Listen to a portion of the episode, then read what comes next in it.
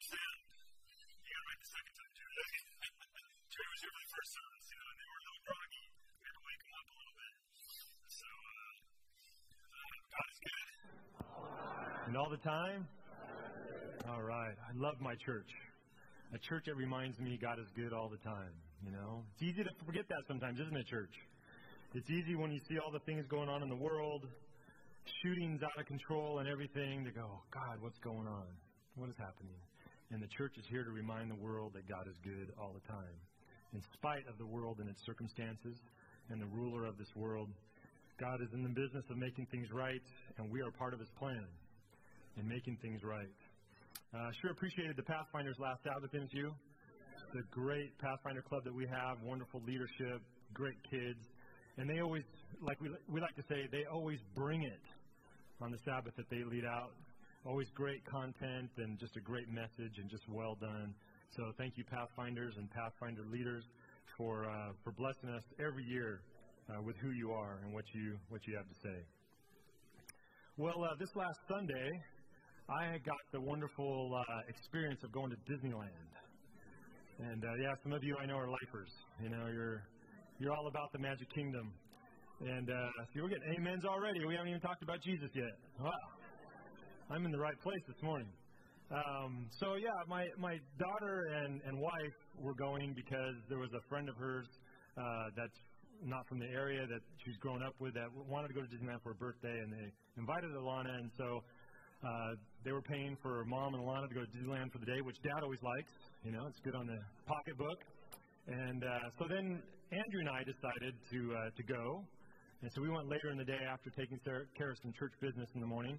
And uh, so we went for like noon on until closing time. We thought this is going to be a good kind of guys' day. We'll we'll hang out. And so I got to live like a 14 year old for most of the day, and I paid for it the next day.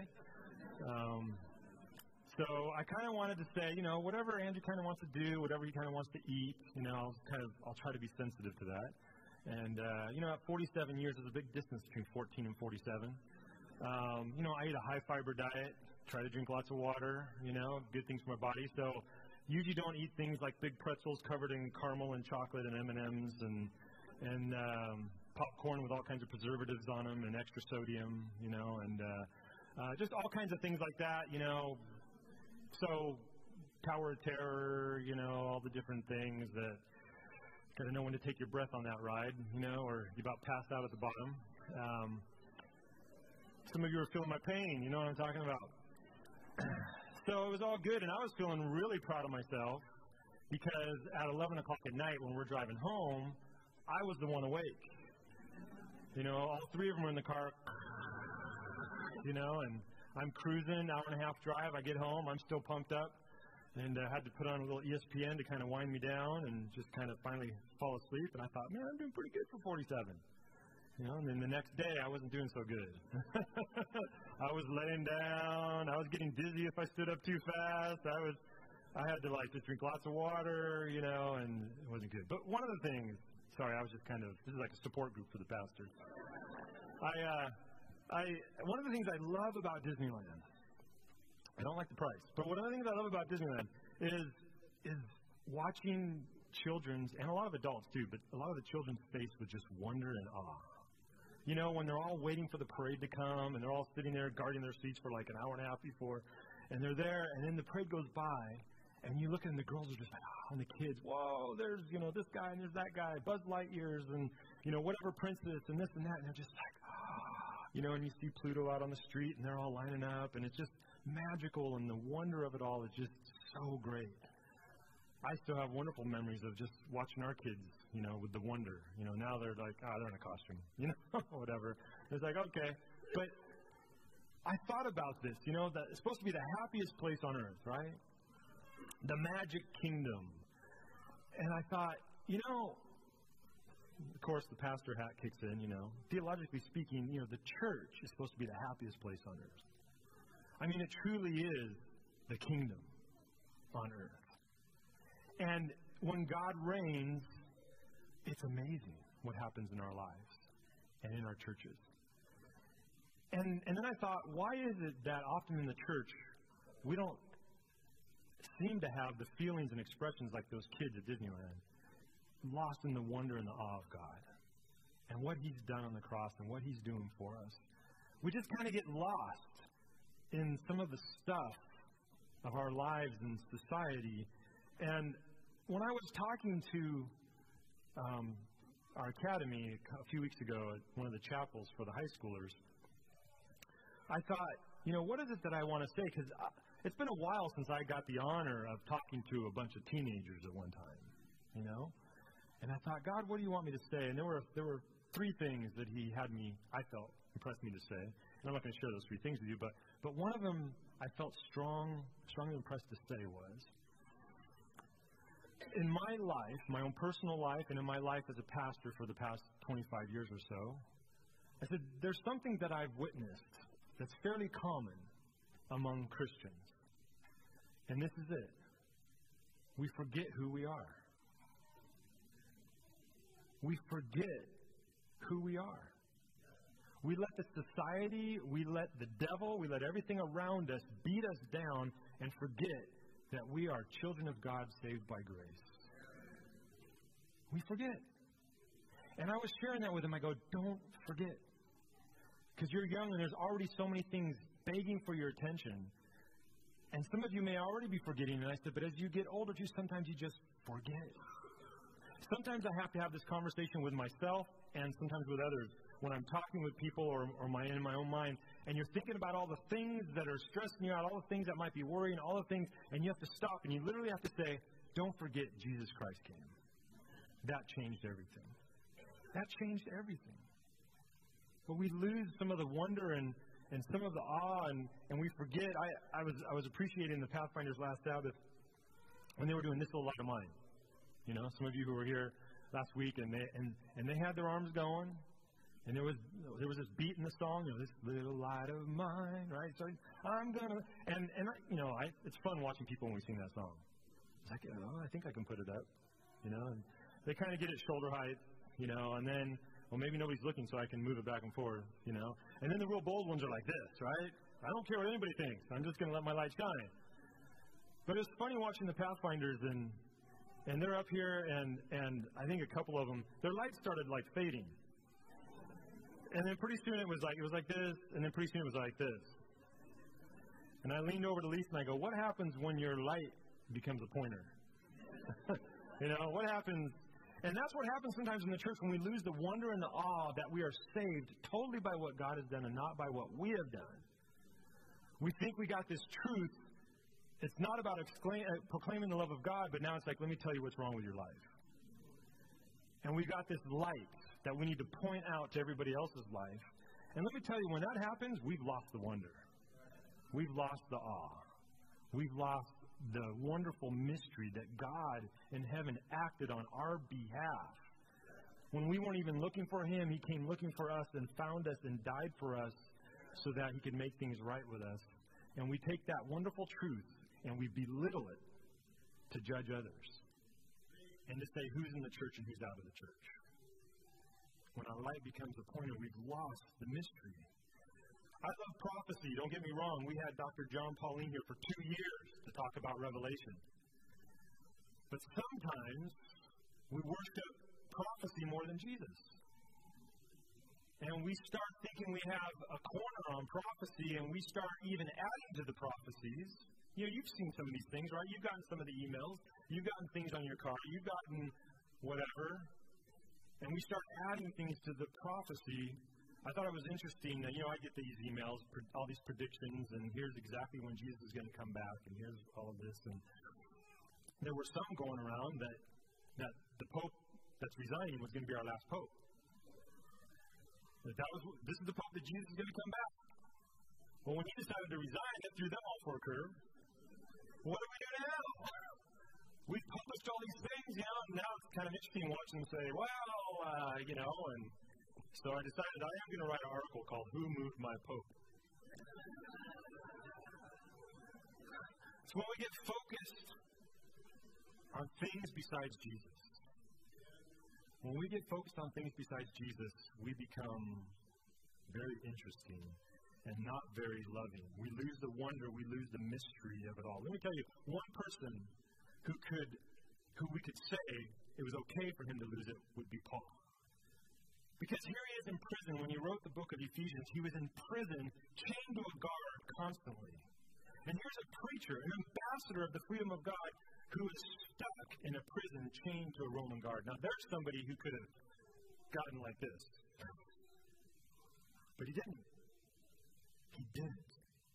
Prison and chains did not stop him from losing the wonder and the mystery and the awe of who God is and what He's doing in the world and what He was doing in His life.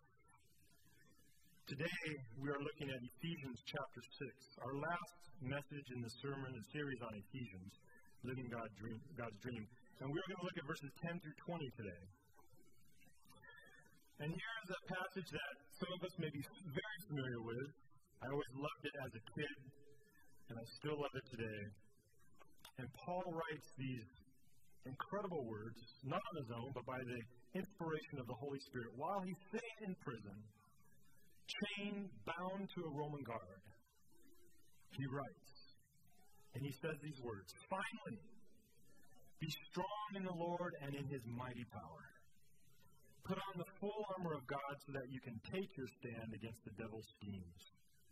For our struggle, our wrestling is not against flesh and blood, but against the rulers, against the authorities, against the powers of this dark world, and against the spiritual forces of evil in the heavenly realms.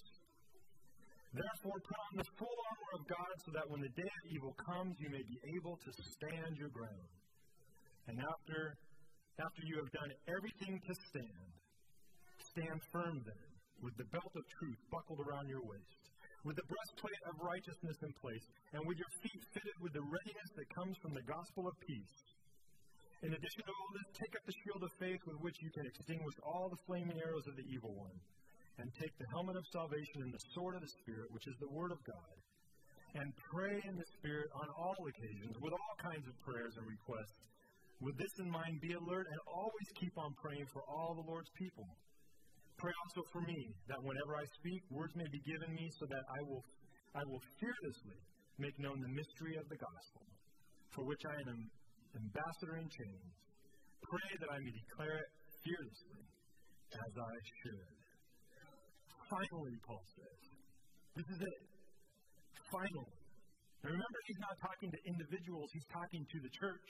He's talking to us. You, plural, is understood finally, be strong. Be strong. Now, I want to unpack this be strong a little bit before we get into the rest of the passage. He says, be strong. He's not saying like sometimes I hear the kids saying in sports, you know, suck it up, cupcake. Right? Paul isn't saying suck it up, cupcake. He's not saying man. Or he's not saying, as I've heard, uh, I, I've heard one family saying, I like this. They'll say, buck up, right? buck up. He's not telling us to pull ourselves up from our bootstraps and be tough. Because the next word is critical to being strong. Be strong in. In. Don't let this word go by. Be strong in what? In who, I should say? In the Lord. Don't be strong in yourself. Don't be strong in your own will. Be strong in the Lord and in His mighty power. Be strong in the Lord and in His mighty power. Our confidence is not in ourselves. Our confidence is not in our own personal strength or charisma or smarts or anything else. It's in the Lord. And it's in his might, in the strength of His might. In fact, I kind of like the little nuance that the original language brings out when it talks about His mighty power. The Greek brings out to be strong in the sway of His ability. In the sway of God's ability. Stand in the sway of God's ability to work in your life. Swaying with God. I love that, that image. You know, I love last week we had the Pathfinders, and they were talking about the Trinity. And one of the paintings they had of God was of the Holy Spirit, and it was beautiful. It was just, it was these broad strokes and these colors, and it was, it, it wasn't something you just put your finger on, but it was God's movement. You could see sort of a flame in there, and and God's sway among human history. Stand in the sway of God's ability to reign over your life. Live in that. Stand in it.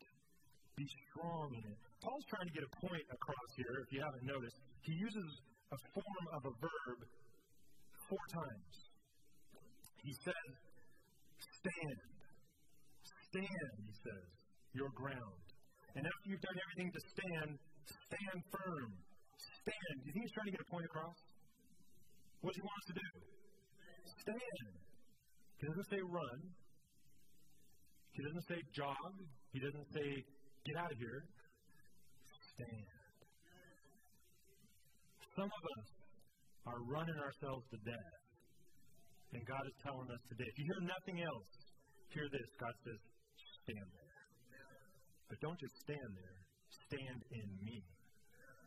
Stand in the strength of my might. Stand in me. Paul, all through the book of Ephesians, is saying this whole life is about being in Christ.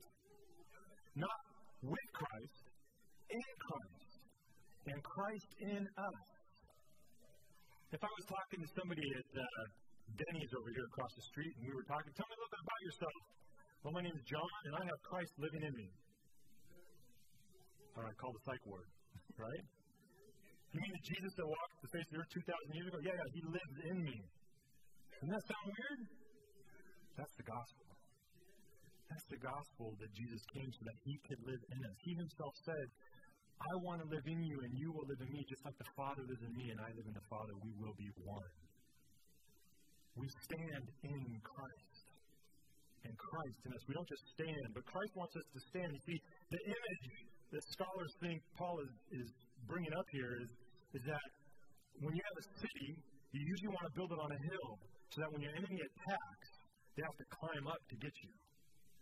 And so this image is of us, God's people on the hill, and the enemy is coming to attack, so you stand there and you hold your ground because you are in Christ, and the enemy will not prevail. You see, Paul goes on, and he says, We're in this warfare, we're in this wrestling match, this, this struggle. The, the Greek really tries to emphasize wrestling. We're in a wrestling match. Now, I don't know if you've ever wrestled much. Apparently, the uh, Olympic Committee doesn't think wrestling is important anymore for the, for the games. But he says, We're in a wrestling match. It's not some far distant battle. In a wrestling match, you are grappling and you are swaying and you are swinging, and your goal is to get your opponent down onto the floor and pin him down. Paul says we're in a we wrestle not against flesh and blood, but against the rulers, against the authorities, against the powers of this dark world, and against the spiritual forces of evil in the heavenly realms. Church, do not forget that we wrestle not against flesh and blood. Our society often downsizes the devil. You know, we dress him up in a cute little red outfit with little horns and then pretty soon we start to begin to think that he doesn't even exist. We know he exists, doesn't he? You've all, you've all wrestled with him. We've all wrestled with him at times, and some of us are wrestling in pretty severe ways now, in, in different ways. He is real. But you see, I'm glad that Paul used the word devil and not Satan in this passage. Satan means accuser.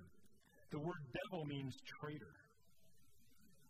Now, we all know when the devil whispers in our ear and he says, Oh, don't worry, you won't get caught. Don't worry, it'll feel great and it'll just get better. And then you reap what you sow and you find out he was a traitor. You find out that he was lying to you just like he did in the Garden of Eden. He was lying, saying, Nah, don't listen to God. He doesn't really know how to live life. He's a traitor. He will sell you out every single time. We wrestle not against flesh and blood, but against authorities, against powers of this dark world, against the spiritual forces of evil in the heavenly realms.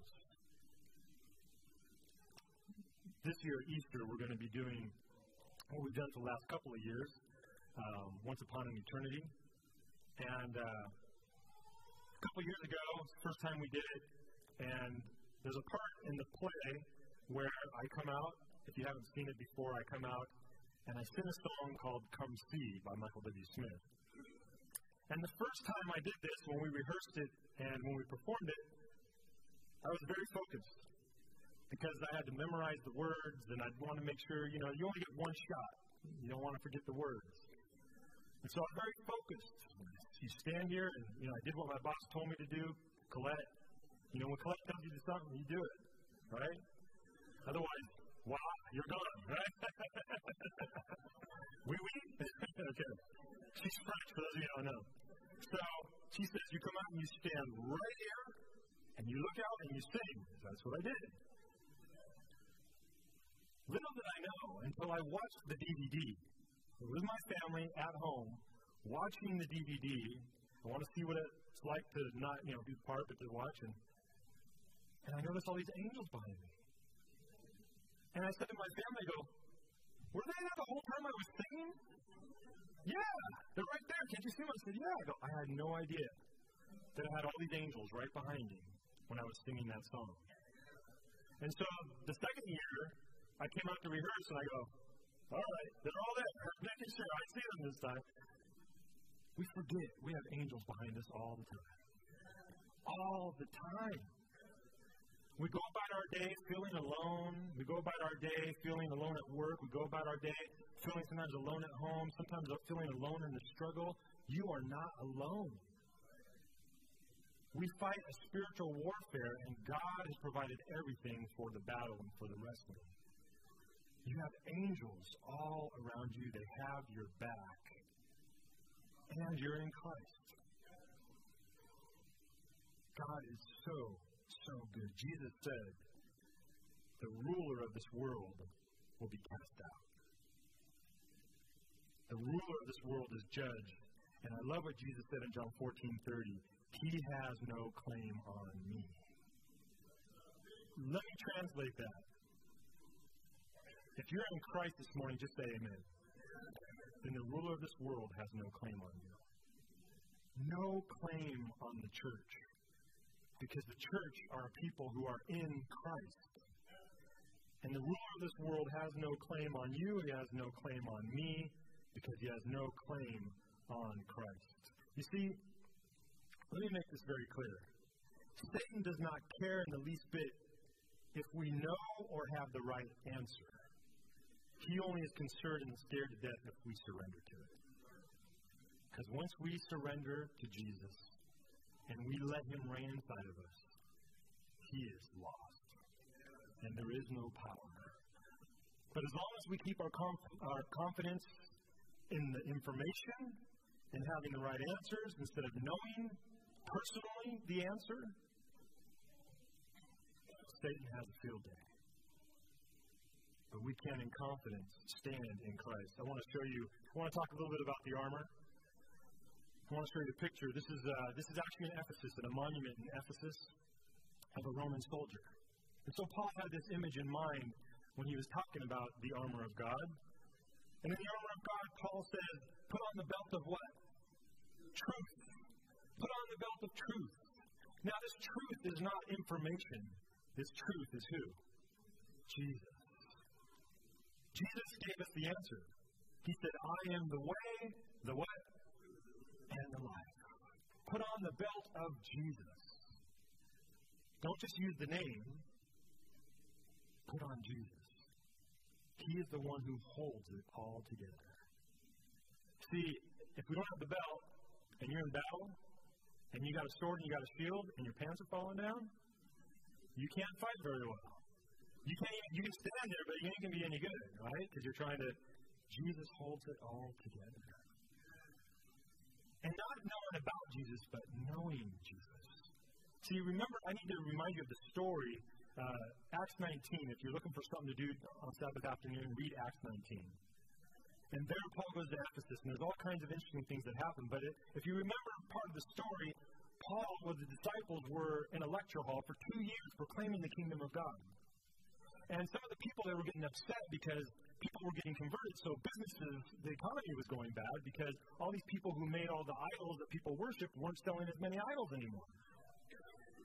And then there was this traveling Jewish exorcist group that would go around casting out demons, and they found out, they heard about this name of Jesus, and so they went, these seven sons of Sceva, the Bible says, they went out and they decided to use the name of Jesus in casting out these demons.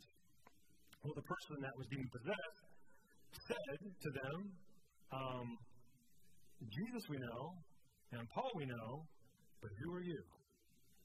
And if you remember the story, let me just say it this way he got a whooping.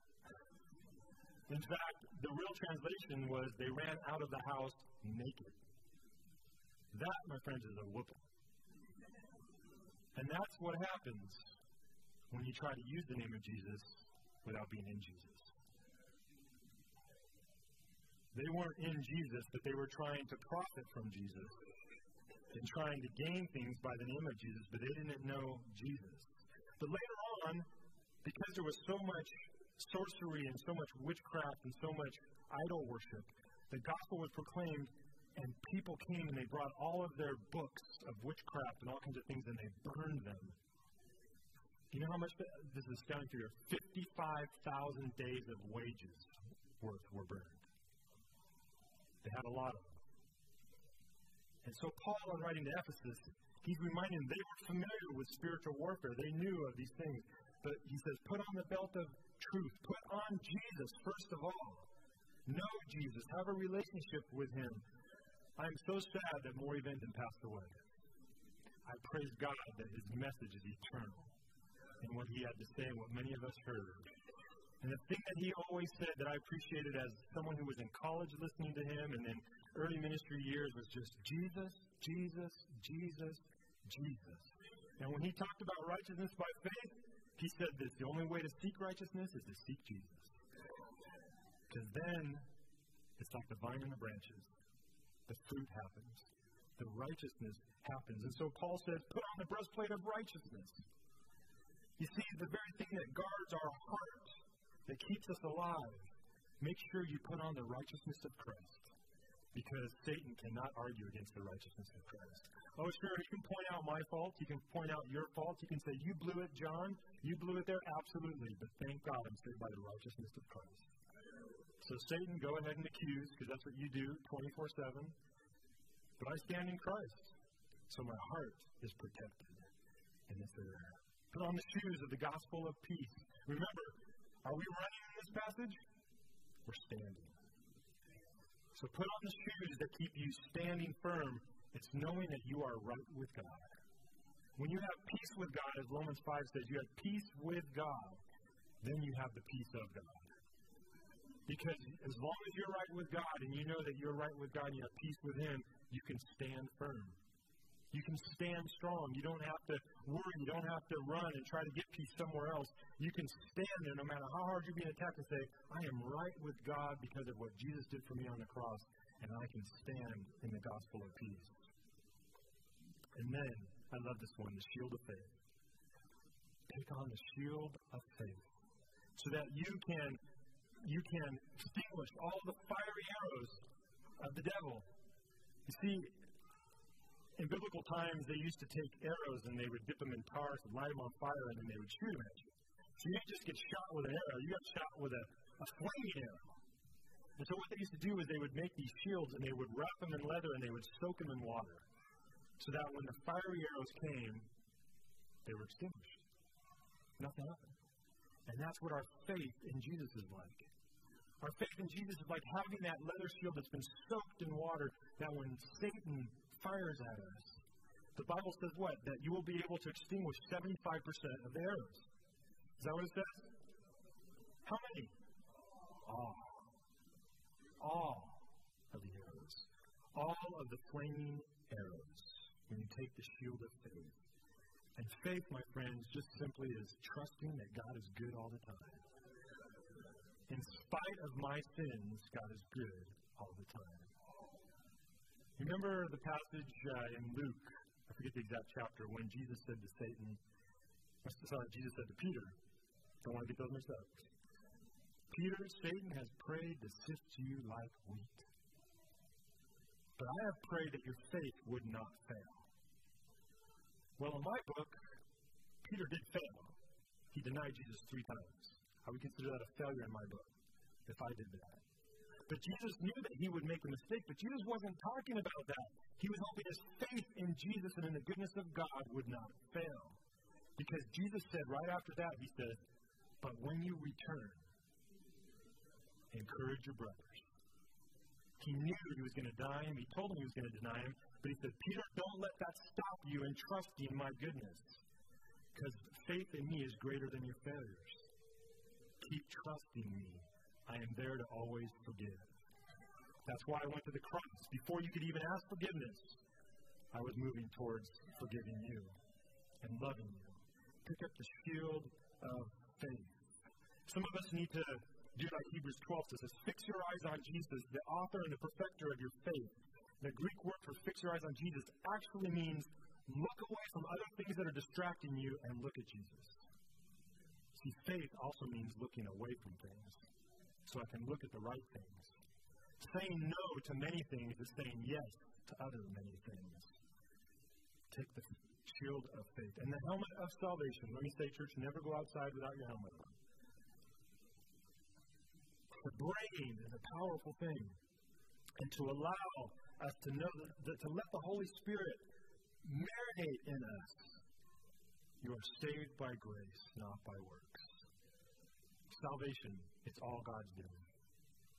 Making things right with us, reconciling us with Himself. If we can get that in our heads, because we all have tapes, we all have tapes from our younger years, and but if I do this one thing, if I do this one thing, I might not make it into heaven. Let me tell you, we're not waiting to get into heaven. If we're in Christ, heaven begins now. Jesus described it in John 17 as knowing the Father is eternal life. Knowing God is eternal life. Because heaven is the place where God reigns perfectly.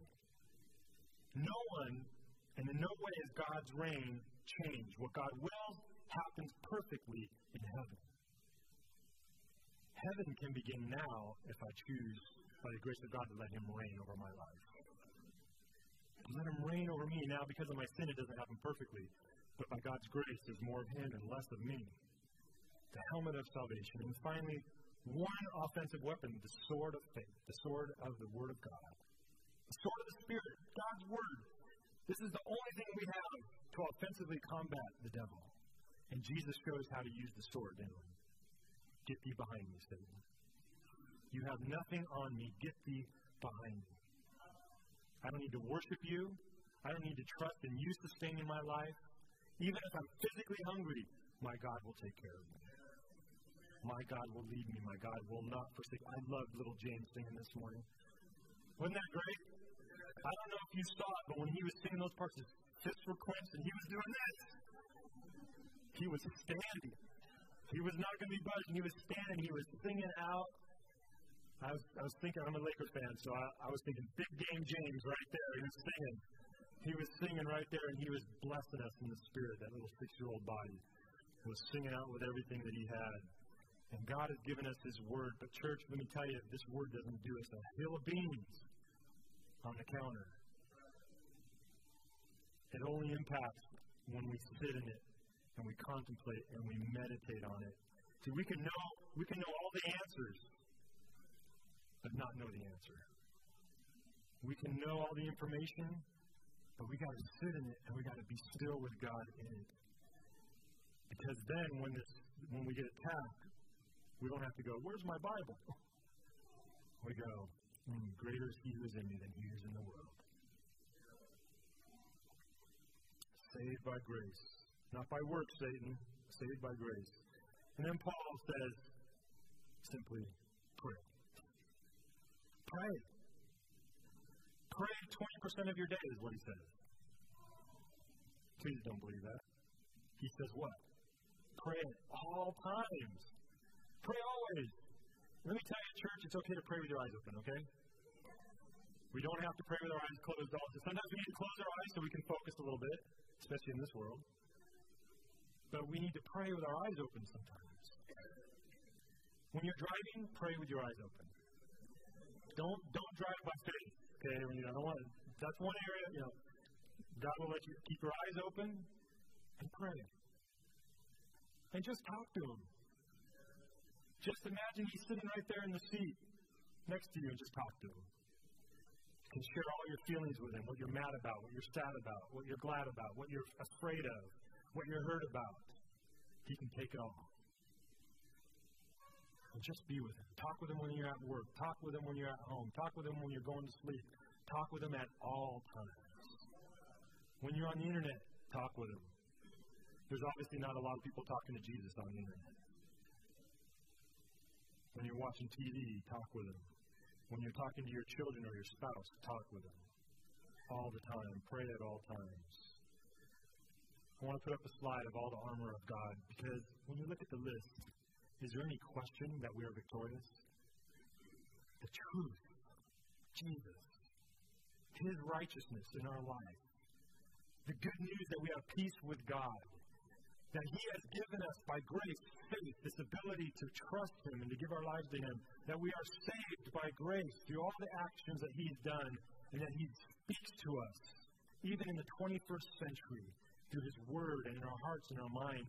And He's given us this wonderful conversation to have with Him called prayer. No wonder Satan cannot win. No wonder Satan does not have a choice. The thief comes only to steal, kill, and destroy. But Jesus says, I've come that you might have life and have it abundantly. So stand. Stand in Christ. Stand in Him. But, church, I need to say something just before I wrap it up here. We are a busy people. We are a busy society and we find it hard to stand still. And some of us this morning need to hear the word be still and know that I'm God. Stop trying to fight the battle on your own. Stop trying to fight it because you don't wrestle against flesh and blood. It looks like flesh and blood, but you wrestle against principalities and powers and authorities that you cannot handle. But in Christ, you can. So stand, be still, and know that I'm God. I love the message translation that says it this way Step out of the traffic Get a long, loving look at me, your high God, above politics and above everything. Be still and know that I'm God. When Andrew and Alana were about seven or eight years old, we were at the dinner table. It was kind of a late night, and uh, and I was watching the clock. You know, everybody in my family knows I'm the clock watcher. It's not a popular task. You know, three minutes leaving for school. You know, come on, you got to get this done. Come on. So it was an evening, a weeknight, and we're all sitting around the table eating dinner. It was kind of late. And immediately, my, my clock, you know, garter of the clock kicked in. And I said, All right, guys, come on, we got to move. You guys got to get upstairs. You got to shower. You got to get your jammies on, brush your teeth. We got to sing and pray, get to bed. And I'll never forget what Andrew said. These wise words. He goes, Whoa, whoa, whoa, whoa, whoa, slow it down, cowboy. Now, I don't remember ever saying that. It must have been his mother, but I just laughed and I laughed, but the Holy Spirit was speaking to me saying, Whoa, whoa, whoa, slow it down. Cowboy. and some of us, if all you hear today is the Spirit saying, Whoa, whoa, whoa, slow it down, that'll be a miracle in itself. Stand be still and know that I'm God. Stop trying to fight these battles on your own. Not by might nor by power, but by my spirit, says the Lord. Stand. Stand in the armor of God. Stand in what God has done for you because Satan has no hold on Christ and he has no hold on us. And this, my church family, is God's dream for us that we would live in Christ intimately in a powerful way that goes beyond the power of our own lives, in a way in which we experience His life transforming grace, in which Satan, the devil, the traitor, does not rule or reign, but God reigns in us. Let's pray. Heavenly Father, we confess you are so good. And we thank you, Lord, that you have not left us or called us to fight this battle on our own that you showed us the type of God that you are, that you came to this earth. You fought the devil. And on that cross, you said, It is finished. And that even wasn't good enough. You rose from the tomb three days later. That one of the things we fear the most in this life, death, couldn't even conquer you. And so, Lord, now with you in us and us in you, death doesn't even have a hold on us. And so, Lord, the things that we're facing today and this week, and the things that we're afraid of, the things that we're wrestling with, Lord, please help us just to stand in the confidence of what you've done and what you are doing. May we not try to set limitations on you, but may we allow ourselves to live in the sway of your abilities in our life and in this world. And no matter how dark it looks, no matter how bad it looks, we know that you are seeing us through to the end because you are good all the time. Take a moment now in silent prayer to just stand in Jesus and be still and know that He is God.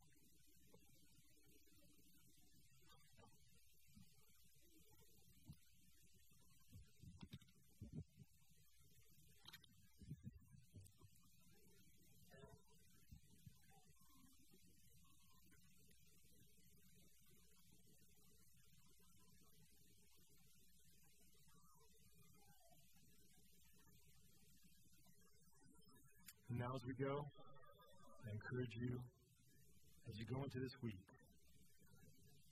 don't don't run.